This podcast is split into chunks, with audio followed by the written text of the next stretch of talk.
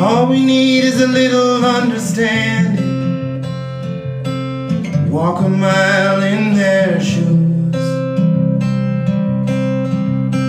And if we keep our hearts open minded, we'll enjoy this wild ride called life. And if we keep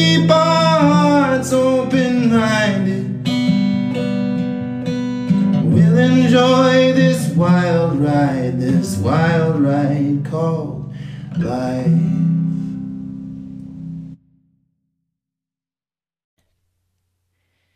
Hi, everyone. Welcome to another episode of the Truths We Hide podcast. It's Annette, your host, and I'm really excited because we have a guest who is up early for all of us coming from New Zealand.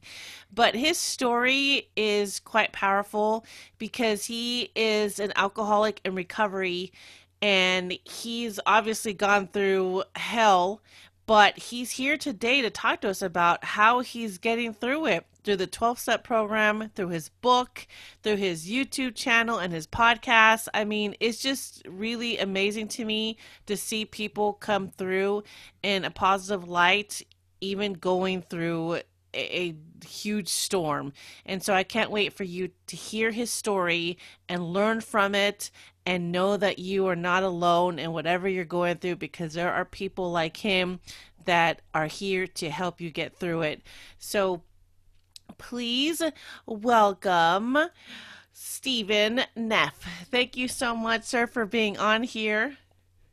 It's an absolute honor and pleasure on my side. Thank you so much for creating a platform where we can pull away the masks and be honest with each other and hopefully through that honesty can plant the seed in someone else to give them the power to change their lives Absolutely. I, I, really appreciate people like you who are willing to come on and share such a deep and personal part of your life because I know it wasn't easy, but I really appreciate you coming on here to share this with us. Mm. So tell us a, lit, a little bit about your background. Well, born in 1966, a very beautiful year, may I say, uh, very nicely. I'm matured to perfection now, like a good old cheese, I would say. But that maturity came only because I, through my life, I went through some very dark times. And uh, it is a matter of fact that, yeah, I had a interesting relationship with alcohol Initially, it started as a young man, around about 18 or so, when I went to university. I figured out that alcohol helps me a lot in order to lose my inhibitions, to be more relaxed, to feel stronger. And it was a beautiful, beautiful feeling. I loved it. Uh, it was just nice. And alcohol soon became became a friend of mine alcohol soon stayed with me, and we had good times uh, for a while, I must say. Having said that, no good story comes without tribulations, and my tribulations were certainly there. I had, uh, I was the victim of a of a gang assault uh, when I was thirteen, and that certainly changed my life for good, not in a physical sense, but purely in an emotional sense. I was lucky enough I could uh, dodge a knife. I was lucky enough, uh, not for, for any skills I had, it was just sheer luck. Whatever the universe had in plan, uh, it, it was not meant for me to die on that day. But uh, I was left bruised and battered and without front teeth. And so I started healing within four weeks. I ended up starting to train martial arts with the German police, and I transformed myself from this naive, a little bit pudgy, uh, you know, 13 year old into a fighting machine, into a warrior. And I took great pride in that transformation at an early stage. So there I was um, the lean, mean fighting machine, literally. I was already then showing the signs of PTSD. But I had reframed in my mind those signs and symptoms into something positive. And that stayed with me for most of my life and still is now. That positive in the sense of turning the hypervigilance into a situational awareness, to be present when it comes to everything around you, absolutely everything. And that, that served me well as an anesthetist because that's what I am today. Um, I've studied for, well, I went to school for a quarter of a century, and finally I'm a consultant anesthetist or anesthesiologist, uh, as you would call it in the United States. And in my job, I am aware of virtually everything, and that is great. That is great. That suits me well. And many of the other things, I, I was able to reframe um, in my mind, and that was one of my strengths because I've turned negative things into positive things. I can make the most boring chore uh, interesting by just reframing it, and that's that's that's good, and and it's a nice thing. But it also meant that I was not aware of the diagnosis of PTSD until literally last year when I suddenly had a revelation. But I'm I'm I'm jumping ahead. Uh, we'll talk about PTSD a bit later down the line. I guess let's talk about the alcohol. So bottom line is, I yes, I was getting successful. I was working hard. I was going nuts uh, for because I was a, a young man who was taking the world by storm. I was a man who loved to achieve, and that meant I was burning the candle on both ends and in the middle. And that meant that I didn't give myself time to learn about my emotions. That really only came in rehab seven years ago. Until then, I was going, going, going like the Energizer Bunny. And then my batteries ran out. I had a, a burnout. When there were negative emotions, I rather used alcohol to drench them and to to wipe over them uh, rather than actually deal with them and understand them and learn from them and about them. So it was a, a, very weird time because I was essentially emotionally retarded. Whilst I was this high functioning person out there, from a emotional point of view, I was actually an imbecile. I was actually, yeah, I had no clue, certainly, how to deal with the negative emotions. And that's when alcohol really, really came in uh, to help me not only become a crutch, but to numb the pain. That's incredible. I have spoken to a couple other of my friends who were a functioning alcoholic, and I had no idea the pain that they were going through, and I had no idea that they were actually functioning like that at all. And it took, you know, a with him it was a family member that finally was like uh, opened up his eyes to realize what the heck he was doing and for you it sounds like you had you had that moment to where you had to finally figure out how you were going to live right mm-hmm. i mean how how do you get through that process did you have anybody that you could talk to about it? Did you decide that you needed to go to seek help with that? That you had to go to rehab? Don't forget that alcoholism is defined as a lethal disease that, as its hallmark, has got the symptom that you absolutely believe that you don't need help. Mm. That is true for 95% of alcoholics. We drink dangerously, yet we are convincing ourselves and often those around us that we do not need help.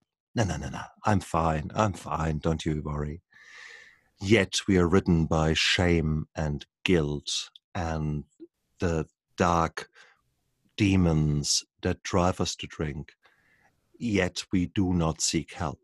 And that was no difference, not, not different for me. I had, I was married to, I am married to a, a gorgeous woman called Lisa. Uh, Lisa was quite a heavy drinker uh, for uh, some part of her life, but then she found Jesus Christ. She turned her life around, saw sought a bit of counseling, and um, yeah, she was she was turning sober. And often enough, as people do, they then become quite evangelical about that.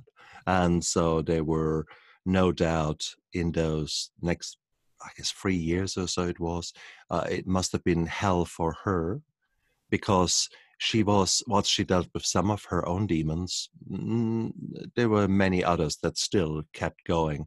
So she was what i call a white knuckling drinker.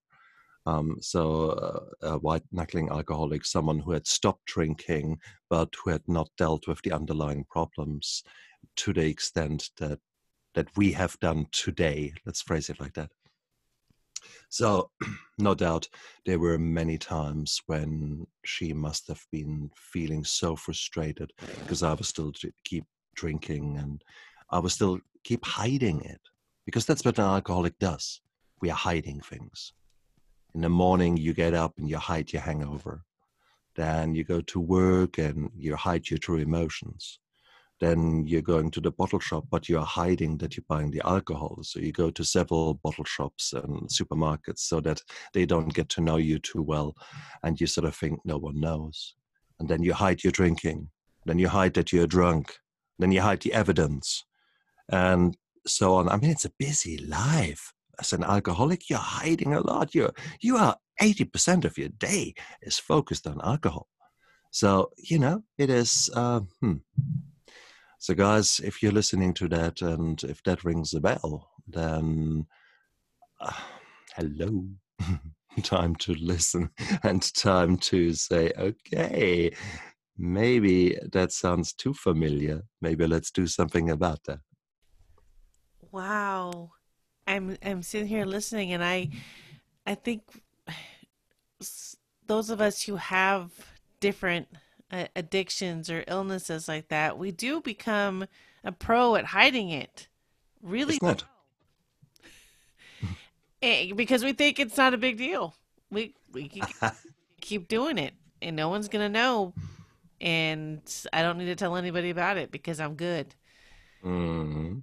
And so you took, you went to rehab, mm. and you took just one day at a time, one step at a time. And so how how did that feel going through going through the 12 step program? Oh, um, the roller coaster of emotions that is attached to that is unbelievable. It is, in the first instance, my body was used to alcohol. So the first few days are bizarre because you do go through a withdrawal now, I did not have the classic uh, withdrawal as you would imagine it in, in a Hollywood film, but I certainly felt ratty. I felt not right. Uh, my blood pressure was through the roof. Uh, I was certainly showing signs that my body said, Oi, where's the alcohol? I, I, I missed something here. And so that was the first few days, but also I remember this this this deer in the headlights kind of feeling that you're just you have no idea what happens now. You feel the shame the guilt. You try to sort of make sense of it and you can't because uh, for the time being the healing had not yet started, but here I was walking into this rehab facility and sitting there with three other inmates who just had arrived. And we sort of tried to suss each other out and we tried to sort of think what's going on here. And uh, it was a very strange thing the first day. And I write in, uh, about that in, in my book, My Steps to Sobriety. And it is, it's just, yeah, you just, you're just gobsmacked. You're just sitting there like, oh my God. You try to pretend and you still have got your mask on, but no, it is when they are kind enough to take your uh, your uh, luggage to your room well, no, they're not taking it to your room. They're taking it to go meticulously through your luggage to make sure you haven't smuggled any drugs and any alcohol in there.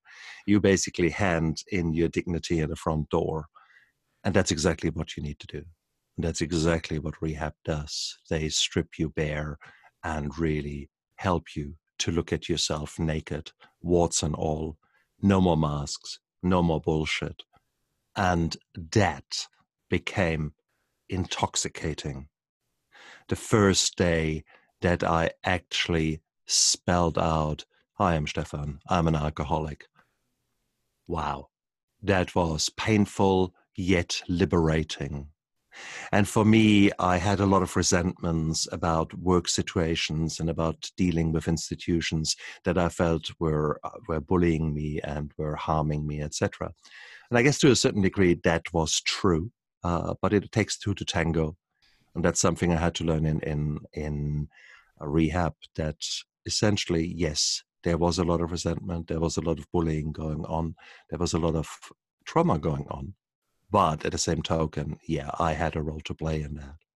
That's step four on that on that. Uh, if someone is counting out there, mm. so I was I was actually going soon through a beautiful roller coaster where I suddenly could speak up because I was by contract bound to to be quiet. Yet here I was in a protected environment where I could actually be honest. And that initially I became like a bloody canary. Everyone and his dog got the story because I finally could tell my side of things. And it was just beautiful beautiful. But then, very soon, probably within the end of the first week or start of the second week, my case manager sat down with me and asked me, please write a letter to that institution. Go into detail, go into everything, and you tell them. And oh boy, did I sit down. I wrote this letter, and then the next meeting I had with her, I was all proud and came in with this letter. Here, here you go. Come on, let's talk. Let's talk resentment. And she said, she had a quick look at it, maybe five seconds of that. Then she folded it, put it aside, and said, Cool. Now let's talk about you. Uh, but, but, but, but, but, no, no, no, no. Let's talk about you. And that was the start, really, of my healing. Once I put the obvious things away and started to look at what else was going on in my life. What else were the drivers of my addictive behavior? What were the reasons? What was I feeling? And it's really all about emotions. It's the emotions that drive you. It's what's happening below your conscious level. It's the, the, the, all these the limbic system, the amygdala, all these weird and wonderful structures eh, that are deep in our reptilian brain and that are are are creating the emotions, and then with the emotions as a background create therefore the actions or the drivers for the actions. So if you're angry as hell about someone, well, you just react because that's what an alcoholic does. Your wife says something that you don't like, and then she goes, and within no time you have got a, a third world war, and, and things are not right. And then, in comparison, fast forward seven years, it's virtually impossible for my wife and me to have a fight nowadays, because as soon she as she goes, I say, Ooh, darling, I love you. Um, what's really going on? Have you had breakfast? Have you drunken any water? Did you not sleep well? Or are you worried about your finances or what is going on? Oh yeah, okay, and it's the same other way around. It's it's virtually impossible for us to fight because we have learned the skills and we have learned to ask why is someone saying something rather than respond to it on a on a primal level. Um, so here you go. It's it's a beautiful, beautiful journey, and that's already a glimpse to those of you who are still out there in the throes of of shame guilt resentment due to either your addictions or due to other other beliefs that you can actually overcome them and that you can actually be the person that you truly wish to be but it takes bloody hard work let's not be stupid about that it is not something that falls into your lap and you can just oh yeah okay i read one self-help book and then ah it's all turning to beautiful sunshine and and ah yeah no it doesn't work like that no, absolutely not. You are so right. And, and, I really love the fact that you stated the communication aspect between you and your wife i think it's so important and but it's it's very difficult as well to learn how to do that. I mm-hmm. you know i spent so much time in the military and i thought i knew how to communicate because i was a leader and a soldier and i you know i know how to do this. But at home something i would lose my mind. It's like i had this this trigger I, I don't know. It's just everything that just you know that i went through and i couldn't communicate at all. I would just lash out. And so it took me years to finally say or to finally be able to use my voice to say this is why i'm mad. Mm. this is what is wrong. This is what i don't like. Whereas before i'd storm off into my room and say don't bother me. You don't understand. So it, it it's so interesting to me and, and, it's i'm so glad you said that because mm. it is hard and i think it's with so many different things in our life it's so hard to be the mm. bigger person and oh, that's fine but the only reason that i can be that today is that i have learned through humility to become someone that i love my new me I love myself and I protect myself fiercely. And therefore, I've gained a new backbone, a, new set of balls that are very different from the hothead and from the, the, the traumatized victim that I was in the past. So there's still there are still the same emotions are, are happening but this time i keep them in check this time this time i choose how to react and but that is that is practice. That is just is is it is the same as if you practice a maneuver and you practice it over and over again until your squad and your your team is doing exactly how you want them to respond to a frontal assault or to a to an ambush that comes from the left things like that. So you you there are certain uh, procedures that you put in place and practice and practice and practice. And if you do that in in with your team then you're getting better and better. And if you do that with your emotions, you will get better and better. It's as simple as that. But you need to have that insight and you need to have someone who guides you because it is it is very, very hard. I mean, here I was. I went through a lot of things in my life. There were bouts of depression. There were bouts where my parents rotted away literally from cancer within two years. Uh, these were horrendous times where I worked really hard, worked 16 hour days for much of my life, and ended up in one burnout after the other. And these were these were hard times. But you um, it I then went into rehab. I learned all these techniques, and you think you've got it sussed, you think you've got it sorted. Then I tell you, last year, a friend of mine uh, was a special forces medic in the past, so his PTSD caught up with him, and he really pretty much lost it. And he was working with me, and it was uh, not nice to see.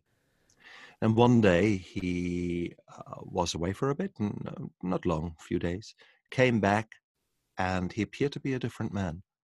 And I said, Are you okay? And he said, Yeah, yeah it's going to be all all right. And the way he sounded, and I thought, Oh shit, is he going for for the wrong path there? Is he trying to finish himself off? And he said, "No, no, no, no. I've, I've, uh, I've seen someone who has helped me, and um, I will be right. And I said, bullshit. Absolute bullshit. You've been away, what, two, three days, or a week maybe, and you've seen someone look at you. And in my mind, I went through the diagnostic criteria of PTSD. Here you are waking up three o'clock in the morning. Here you are hypervigilant. Here you are bang, bang, bang. And in my mind, rattled them off. And suddenly, the moment I rattled them off, I said, hang on. I've just described my life. I've just described my emotions. I just described that I wake up at three o'clock or four o'clock to the to the second, and my my brain plays me something that happened 30 years ago and not the trauma not the not the assault it it plays to me how i was nasty to a former girlfriend or how i treated someone or the wrong sentence i said and it gives me like a like a like someone punches you literally into the gut and I, I respond like that. My body goes, Ugh!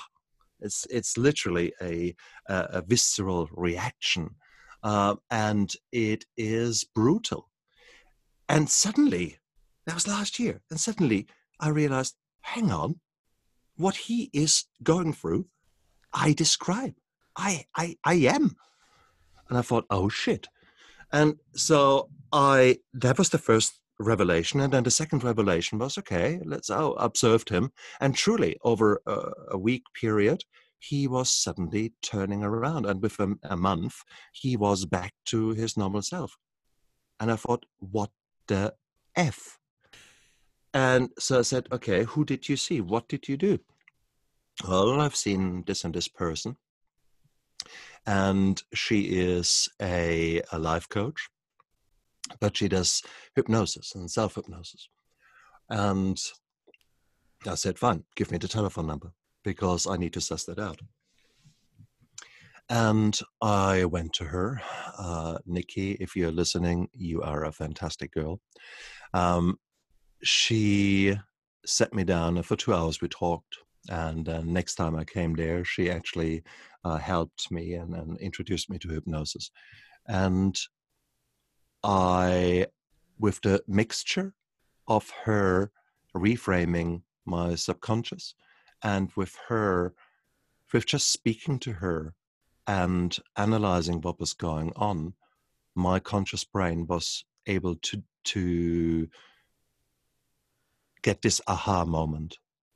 And it took me three, four sessions with her and then suddenly the nightmares were no longer there. Suddenly it was i mean i get them still maybe one in 10 days or so which is to be expected. One in 10 nights is a shit night um, for everyone everyone in this world. So that's the sort of a statistic. Good to know. So please don't go for 100% resolution and consider yourself a failure if suddenly one night you have got again a shit night.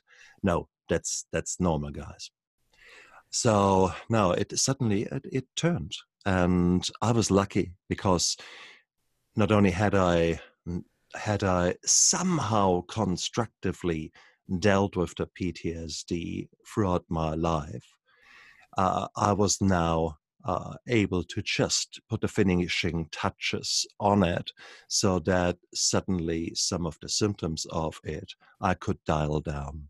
And that was beautiful this three o'clock in the morning awakening. Oh, fuck off! Honestly, this is this is no. I hate it. I hate that was the worst part of it. Honestly, the hypervigilance is good for me. It is, and and and to a certain degree. I mean, honestly, it is. I'm going through this kind of soul searching at the moment because I do like the hypervigilance. I consider that a good thing. I walk into a room, I assess it within a fraction of a second. What are the vibes? What is, where are the exits? Where can I sit so that my back is protected? Um, which is the biggest threat in the room? Kind of a thing. That's normal. And I do that without even thinking much nowadays. But it suits me well. That is a healthy attitude because the world is a heap of shit. There's so much crap going on. So you can't just say, ooh, let's switch off all that vigilance. Just numb me with any kind of drug that you can so that I no longer show my PTSD symptoms and forget about all the nasty world. Because the next thing is you're dead because some idiot drove off the road straight into you, uh, or someone indeed considers violence as the solution to his problems, and the next thing you know is you're in emergency department or you're dead. Uh, it is what it is. This is a shit world out there, and I find that the most intriguing part at the moment of my life to get the balance right, to get to to keep the fighter in me alive and in actual fact rekindle him.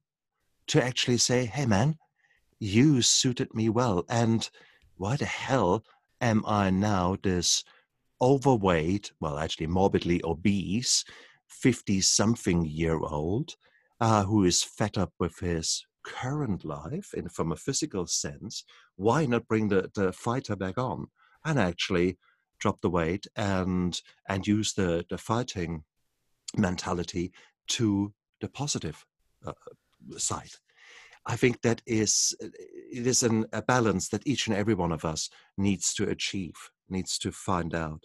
The negative there ptsd is horrible and it's certainly complex ptsd and it is wow oh, what a bloody chameleon, because it can take any form and color, and there's probably not not one person who is exactly the same as the other person. We know so little really about it. Why do people get PTSD? It is uh, you have got people who go through horrendous trauma, and nothing happens. And others, for them, when you look at it, I mean, for me, that was probably classified as a minor assault well, no, it was probably a bit more because I, I managed to get the guy, the gang leader, into jail for three years uh, because he was a nasty piece of work. Um, so I testified against him, and so it was still it was minor compared with let's say a battlefield experience but you don't need to be a soldier on a battlefield where your friends get ripped apart in front of your eyes it, eh, take major trauma uh, major road uh, motor vehicle accidents, as you call them in your neck of the woods. Um, the road traffic accidents, you know, if you're involved in one, 30% of people will have PTSD. Take sexual assault. Uh, it is the, the figures there are are quite dramatic and it depends to a certain degree how many times you were involved. But even even the feeling of being cornered in a lift by someone who makes an unwanted advance that's that's not rape that's just something where you felt powerless hopeless and eh, feared for your life. Well that can be life changing forever so therefore, we don't know. Even smaller trauma can cause the most horrendous PTSD, and the the symptoms are not all the same. The PTSD of one person might be a, quite quite hidden, quite different from some from those of of someone else. So it's it's a complex issue, a scary issue, a confusing issue. So whatever you feel, guys out there, uh, it's you're not alone. I think that is the key thing to know. It's such a common thing. As I said, one third of people who have got a road, a road traffic accident will have PTSD. Will they tell you about it? No, because we try to put masks on. We try to disguise things. We try to keep our mouth shut. Because either we, we feel ashamed, you shouldn't feel like that. I'm a man. I've got balls to the ground. I drag my knuckles. You know, all that that shit mentality. Uh, and there are enough girls who are saying, "No, I've got ovaries. Move your balls aside." Ha ha! No, no, no. I show you. I can do mummy and working woman and everything else because I'm superwoman. I have, you know. Okay, you get the ideas. You are so, you are so right until we can only play that role until we explode. And so that's correct. Yeah. and I think that's why it's so important to have these conversations and ask for the help if we, you know, when we need it. We all need some kind of help. We can't do everything ourselves, even though we think we can. It's it it's okay to say I I need I need help. I'm going to lose it. Absolutely. And I think that is the sign of real maturity. That is the sign of real insight. And then people can help you. If you hide things, they only get worse and worse and worse. And then it might come to a point where you are beyond help, for example, in a workplace environment.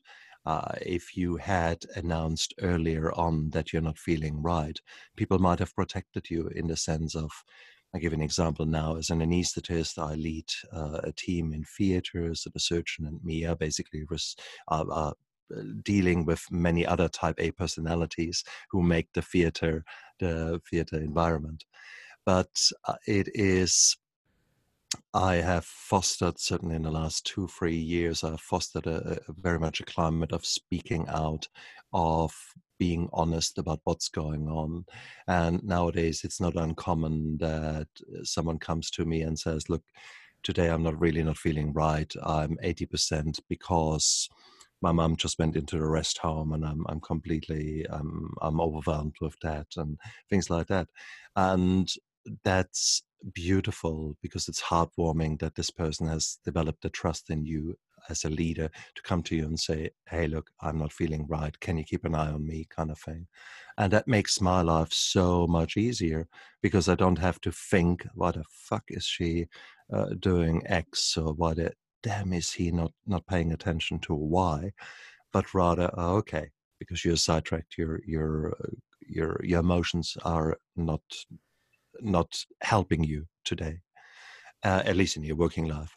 And that is that is cool. That is so cool to actually have have people who have developed first the ability to recognize what's going on, and then the ability to communicate uh, effectively with those around them who need to know, or who ought to know, shall I say? and it's beautiful. It's absolutely beautiful. Now, there will be times in our lives, no doubt, when we feel as the victims, when we feel as the circumstances are just so, such bitches that, wow, you know, it is, it is what it is. You just have to roll with the punches, and you might feel resentful and full of anger and full of things. But I, I do, I do very much subscribe to Jocko Willink and his his extreme ownership uh, are you aware of the book? Do have you had the chance to read it? No. Jocko Willink is a is a U.S. Navy SEAL who has been leading uh, the SEAL teams um, for quite a while uh, in uh, the early 2000s, and he is now in private and has written several books, amongst them Extreme Ownership and the Dichotomy of Leadership. And it is these are the most beautiful books to read and I took them very much to heart because what he is saying, what he's preaching is that you are responsible for whatever happens around you as a leader. And if someone fucks up uh, in your team, then it is really your responsibility because you either didn't teach him right or did not provide him with the tools to deal with or did not provide him with the the insight that he needs to speak out if he's not right, kind of a thing. And that's really, really beautiful. And I, I nowadays take that very much as my gospel. And I can do so because not that I want to carry the burden of the world, but I recognize that it takes two to tango. So I can't just put all the blame onto someone else or the circumstances because I've allowed the circumstances to develop to a certain degree. So there's always a a kind of role that I play in whatever is happening. And that is really powerful. And that's that's for example one of the the big lessons that you do in step 4 step 4 means that after you have admitted that things are not right after you believe that there is some help out there and after you have sought help. So steps 1 2 and 3 you then take an inventory. You then actually sit down and say, what the hell is going on? And as part of that inventory, you look at resentments, what really pisses you off, which person have done you wrong. And that's where you start to write all beautiful lists and okay, Joe is an asshole because he did that to me then and then, and that's how it made me feel Cool. That's one list. And you make a long list of these kind of things. And then at some stage, a bit down the line, you come back to that list and say, cool, now let's add another column. How was my involvement in that situation? Yes, he was an asshole. Yes, he did that to me. He shouted at me. And it made me feel awful. I was angry. So why did he shout at you? Did you say something? Did you behave in a certain way? Did you, what was your contribution to it? And suddenly think, oh, hmm, okay, yeah, I, I didn't think about that. And because our brain is good, our brain is, is, is always modulating and modifying our environment to our own needs. Our belief system is powerful, powerful. As an example, my, my wife went through a nasty postnatal depression. Now, I wrote about that in, in my book, My Steps to Sobriety. So I wrote that chapter uh, about postnatal depression, uh, how to recognize, how to deal with it. And I gave it to her to read. And she came back to me, daggers in her eyes, quite angry, because in her mind, it had not played out like that. Her mind had completely changed things. Now, there's, and that's where I really learned there are three sides to a story his, hers, and the truth. Because our brain wants to modify the memories so that it is less painful for us, uh, less less damaging to us, I guess, uh, a bit more, a bit nicer as far as our own contribution is concerned. And it taught me a lot when we both discussed her memories, my memories, and it was just very, very intriguing. And it was another opportunity for the two of us to grow in our own relationship because this was trauma that had not been dealt with. So it was good that it flared up then. It was good that we that we actually brought it out and talked about that white elephant in the room that we that I hadn't even known that was still there. But here you go. That is that is what rehab does to you, what recovery does to you. The only thing that changes in recovery is everything. Okay. So you learn how to deal with your emotions. You learn to anticipate new challenges.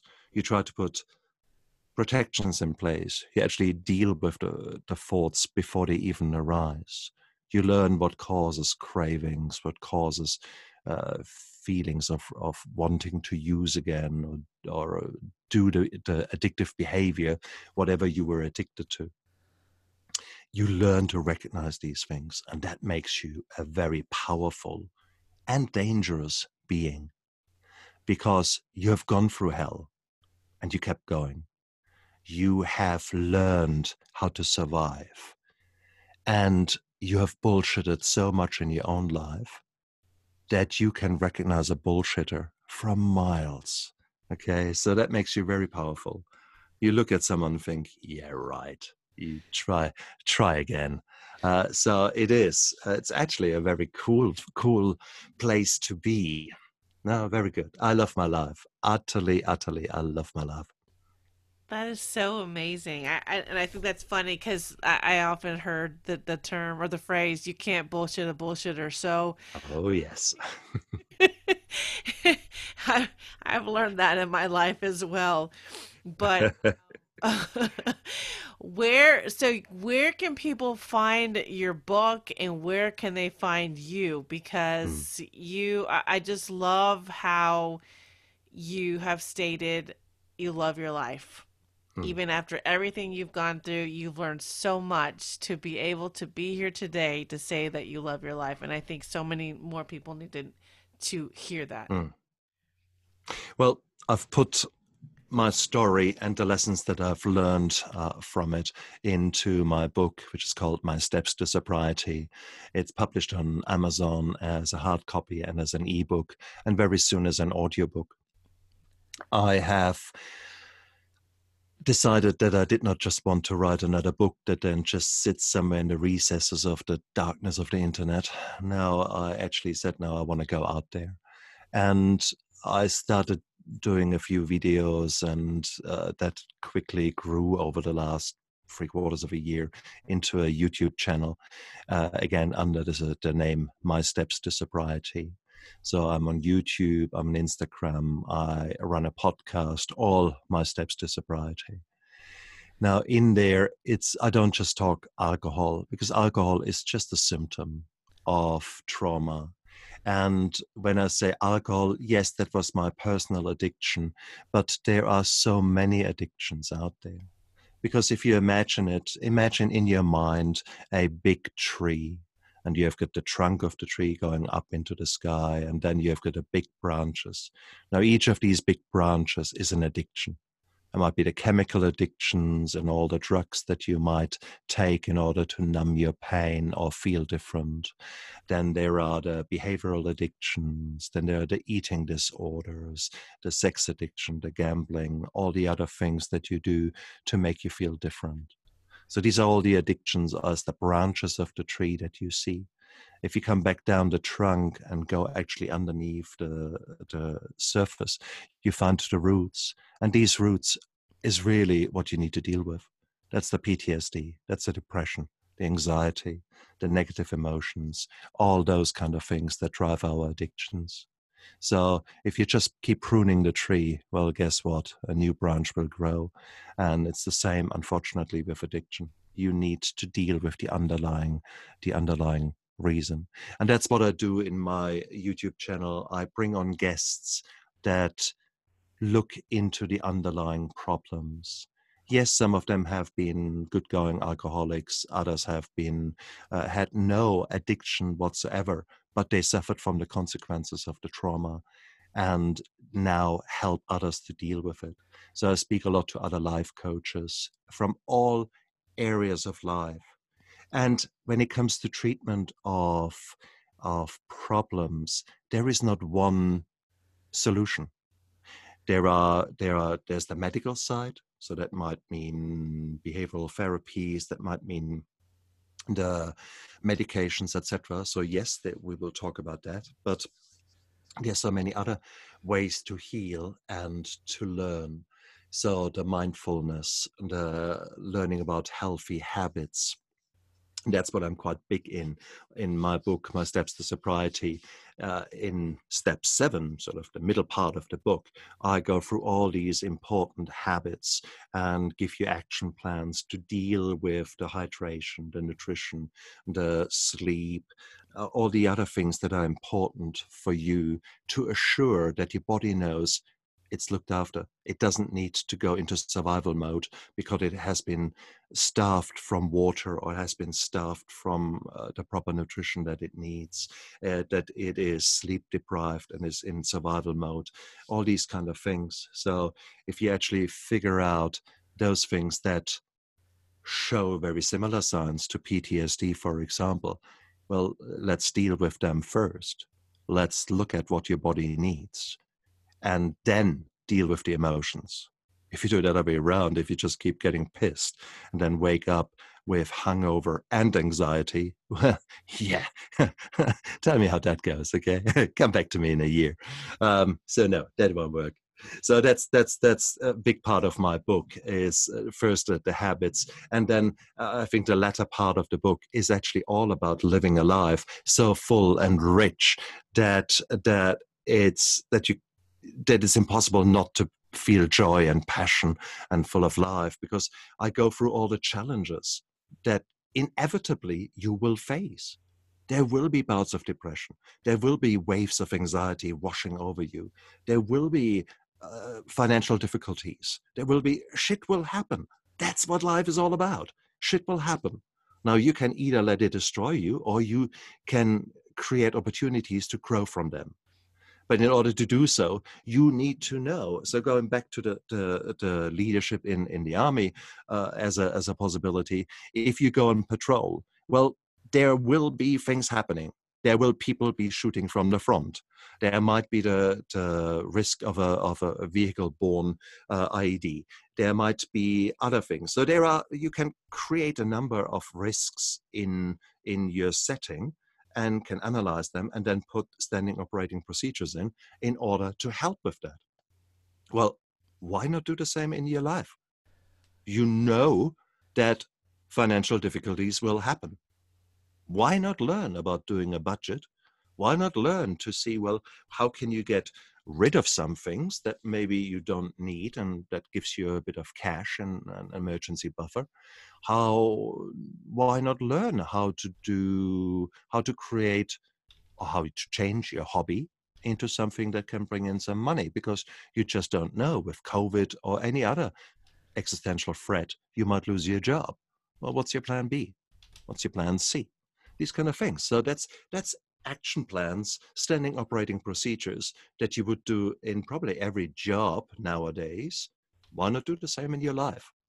And that's again, that's that's a big part of what I do to actually talk to guests about that, and that's a big part of my book. It's really uh, trying to arm you with the awareness of where you need to look in your own life and then to then i give you action plans that worked for me or that are common sense but you need to adapt them of course for your own life. You need to deal with your own uh, specific set of circumstances to make it really applicable. No i i love that and i think it's so important and you hit on a, a lot of good points that we do. We need to focus on the underlying and not just cover on the top. We we need to get deeper because it'll never you'll never find that true peace that you need in your life. So it's so important. I'm so glad that you that you're doing this. This has been great. I, I really appreciate your your time and your willingness to want to speak up about this and now to help other people through it because there's so many of us out there who just need to find our people. We need to find the ones that have gone through it because they are the ones that truly understand it. So I, it's been, yeah, I, really appreciate it. So, and that's and that's the power of the group. May I just do a finishing sentence there, please? That's the power of the group. You need to find your tribe. You need to find your group, because you need to to uh, surround yourself with people where you are the dumbest person in the team. Okay, find those people who can teach you it's no good if you keep pretending that you're the leader, but you have no idea where to go. Um, so you need to have other leaders around you that have been in the dark place that you call home and that can show you how to get out of there. That are the torches in the night, that are the candles of hope out there. And these people you need to find. If you're drinking, there are so many organizations out there. Uh, in my case, a 12 step based program has helped me a lot. And, but it was not uh, the religious thing that, that it can be. It was a very common sense approach. And I write about that in my book. So I've translated the kind of religious path into a secular, common sense, how do you deal with a failing business kind of approach? And that worked really well for me. Other people they don't like that. They the simple fact that someone says god might put a big spanner in the works. Now god for me is a group of orderly drunks. It's a group of druggies. It's a it's a bunch of people who actually have got their shit together and can now teach me what to do. That is how i see a 12 step program if that doesn't if you don't like that that god or the 12 steps if you have got feelings one way or the other there is smart recovery out there. There's LifeRing out there. There's women in recovery out there. There are uh, recovery programs specifically for lgbtq play uh, plus um, or non non-binary people. Uh, there's it doesn't matter what skin color you are, what religion you have got. It doesn't matter if you're a Muslim or a Sikh or whatever. There are programs out there for you. And guess what? You're not the only one who is not supposed to drink from a religious point of view, uh, yet is hiding his addiction behind the scenes. It is so bloody common. You know, among Sikh in the UK, 25% drink uh, alcohol and drink far too much. Yet it's a huge taboo to actually talk about that in the Sikh community. So all these kind of things, guys, find your tribe, and and listen. Just shut your mouth. If we don't need to have another word from you, actually use these ears, listen to what other people did, and then speak out. I think that's that's a really really cool thing to do. Try it. You are so right. Thank you so much for that. And we do, we need to listen. It, sometimes we just need to keep our mouth shut and open up our ears and our minds so that we can take in all that knowledge from people who know. So, yes, thank you so much. I will add all this information to his book and his YouTube channel in the podcast guide and in the show notes. So I thank you very much again for sharing it and for everything that you're doing. It was an honor. Thank you very much for having me on your show. And thank you again for providing a platform out there for people who feel feel bruised and battered and don't know where to go with their pain. And by simply listening to you and listening to me today, hopefully we can make this world a little bit of a better place, one interview at a time, and uh, plant those seeds that hopefully grow into very beautiful, strong beings. Absolutely. Thank you. Cool. Look after yourself. Bye.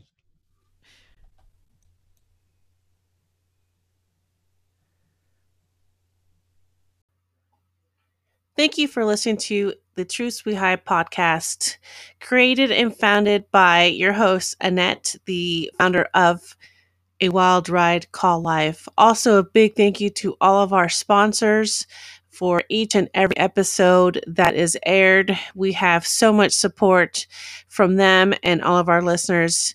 You can find more information at www.awildridecalledlife.com.